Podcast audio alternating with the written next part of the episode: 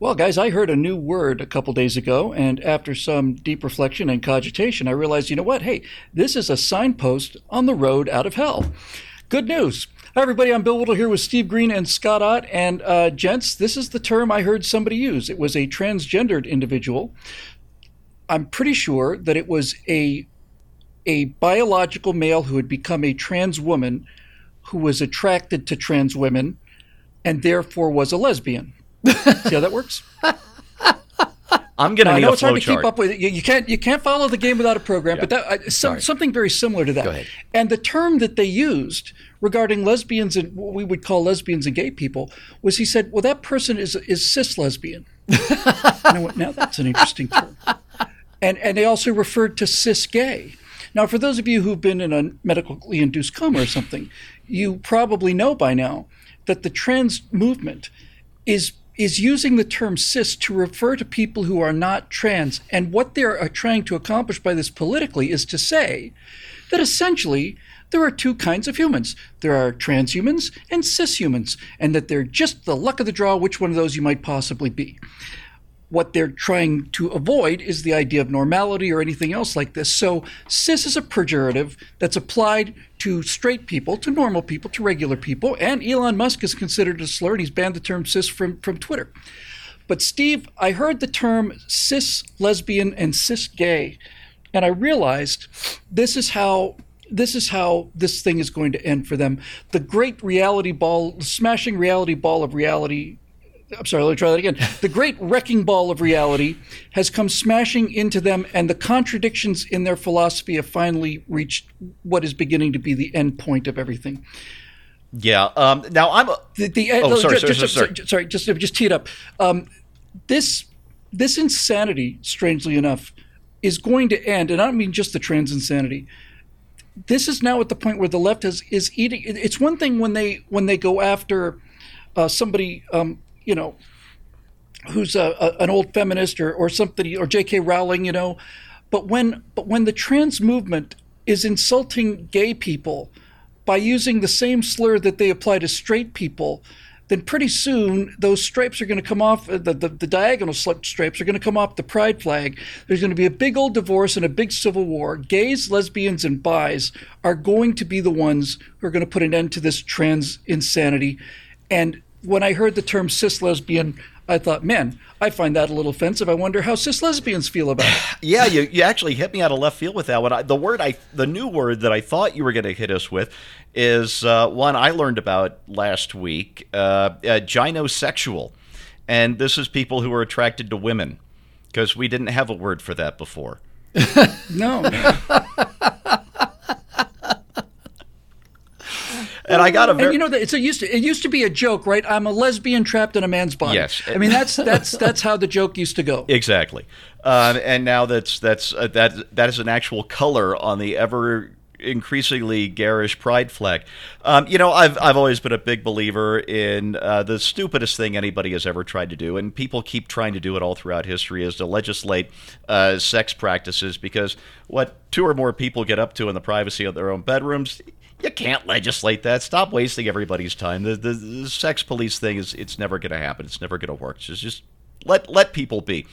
But that is a far cry from this attempt to outlaw normality, or at least to make normality, uh, to, to force normality into the closet.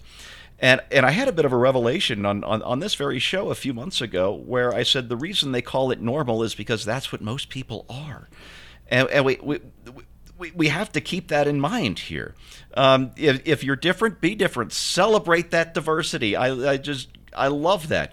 But you can't do it at the price of telling normal people that we are the weird ones who are somehow oppressive just because we're trying to live normal lives and, and, and not forcibly, being forcibly required to, to celebrate your diversity. Just live and let live, please. But this this split that you're talking about between the L, the G, and the B, and the T and the Q has actually been coming for a while, and it started with the Yep. very people being uh, slandered with this new cis lesbian word, and the the, the original term was TERF, the uh, trans exclusionary radical feminist, and there's nothing. f- radical about But they them. could have been straight women. Most of them, like J.K. Rowling, were straight women who were TERFs. Yes, and and there's there, there's nothing radical uh, about being a woman who is lesbian not wanting to have sex with men. But the trans movement has become so militant that they insisted to lesbian women, oh, well, if somebody identifies as a woman, merely identifies as a woman, they might still have all the uh, all the male gear down there. But if they identify as a woman and as a lesbian, you aren't attracted to them, then there's something wrong with you. And That's right. This this is how the TERFs were were, were born, and the radical here are the people trying to take what is not normal, the diversity, the freakishness, your freak flag, whatever you want to call it, and enforce it on everybody else through uh, uh, severe cultural disnorms, I guess we'd call them, or even through the force of law. So when you hear when you hear TERF, when you hear cis lesbian, um, understand that this is a radical attempt at reshaping the language to take a tiny fraction of, of society and enforce that on the other 98.5%. Yes, exactly. And that, that's radical. Uh, Scott, yeah, it is. And Scott, I, I mean, none of this makes sense to people who make sense. But in terms of the rules of the game as it is played by the left, this is why this is such big news. All of, of Marxist thought, all of all of the Frankfurt School, all of the all of that stuff is predicated on critical theory, all of that political correctness, predicated on the idea that we're going to take society, divide it up into tribes. All those tribes have to attack the middle. They can never attack each other under any circumstances. And that's how you get grievances and victimhood and hierarchies of victimhood. Now, gay people at one time were pretty much top of the heap in terms of, of the victimhood uh, card that they could play. But now they are being portrayed as the oppressors. Now they're being portrayed as the problem by people who are even further out in left field. And the reason that this is important is because you know, normal straight people like you and I have nothing to say about this because we're all such racists and homophobes and so on. It's going to be tough to accuse homosexual people of being homophobes. They'll do it, mind you, don't get me wrong. But but in the cult of victimhood, we are now at the point where the victims are attacking other victims and this is a game changer in terms of the lunacy logic that, that these people follow. It's funny because when you hear politicians talk about it, especially on the left, they basically critique the right for saying they're trying to legislate who you can love. And it's always portrayed in terms of that, of love, as this kind of self sacrificial, mutual supporting, loving uh, relationship. And yet, more and more, you, it's like, people are not satisfied with that. Let's we've got to push it even further. We've got to get we've got to get out into this territory that really doesn't seem to have anything to do with love. I mean, that scenario you mapped out at the beginning, I made notes translating what you said, and basically, it looks like you said uh, that there's a biological male who likes women.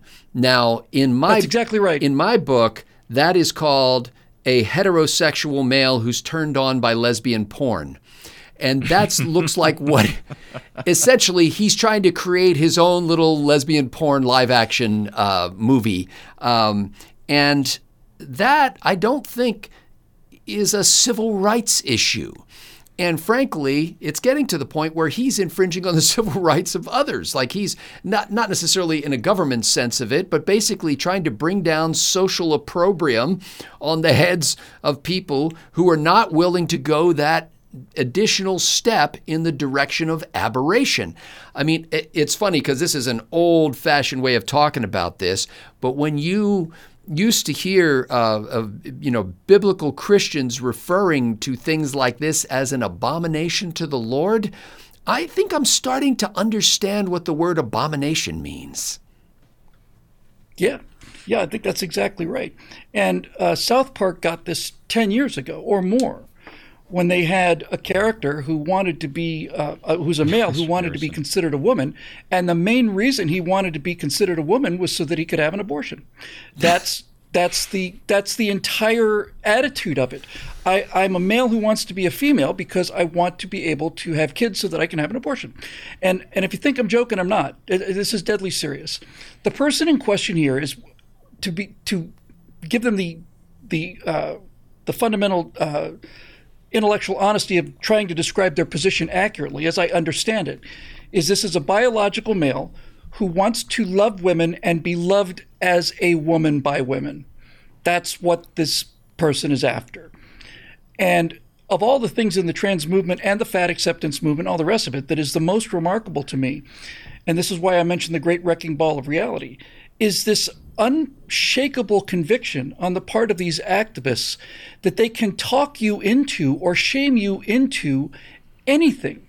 We have seen for the last two years where where biological men who become transsexual women try to talk straight heterosexual men into dating and marrying them as if this is something that they can argue their way out of. If you don't date and marry me, that makes you a transphobe. well, then I where where's the list?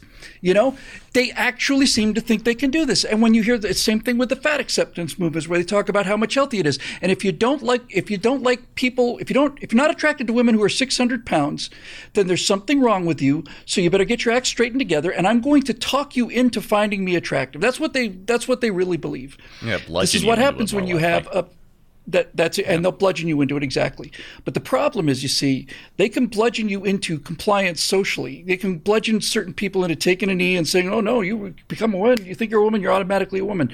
But you cannot beat the biology out of people. The biology will remain, and you can you can lecture people as much as you want to, but you're going to have a you are not going to be able to convince straight heterosexual men to date you while you still have male body parts because you identify as a woman and therefore there's something wrong with that guy. So I know this whole thing is extraordinarily complicated. It's it's a giant Gordian knot of, of, of grievance and, and, and identity and insanity and neurosis and all the rest of it. But just take my word for it on this one. This this willingness to attack gay people with the slur that they use for straight people and apply it to them because by their logic it does apply is the beginning of the end not only of this trans movement and this and this social reengineering fantasy it's the beginning of of of the insanity of left-wing politics coming into contact with its own inevitable internal contradictions and that's something we should all recognize as a signpost on the road out of hell for Steve Green and Scott and Bill Whittle, thanks for joining us. We'll see you next time right here on Right Angle.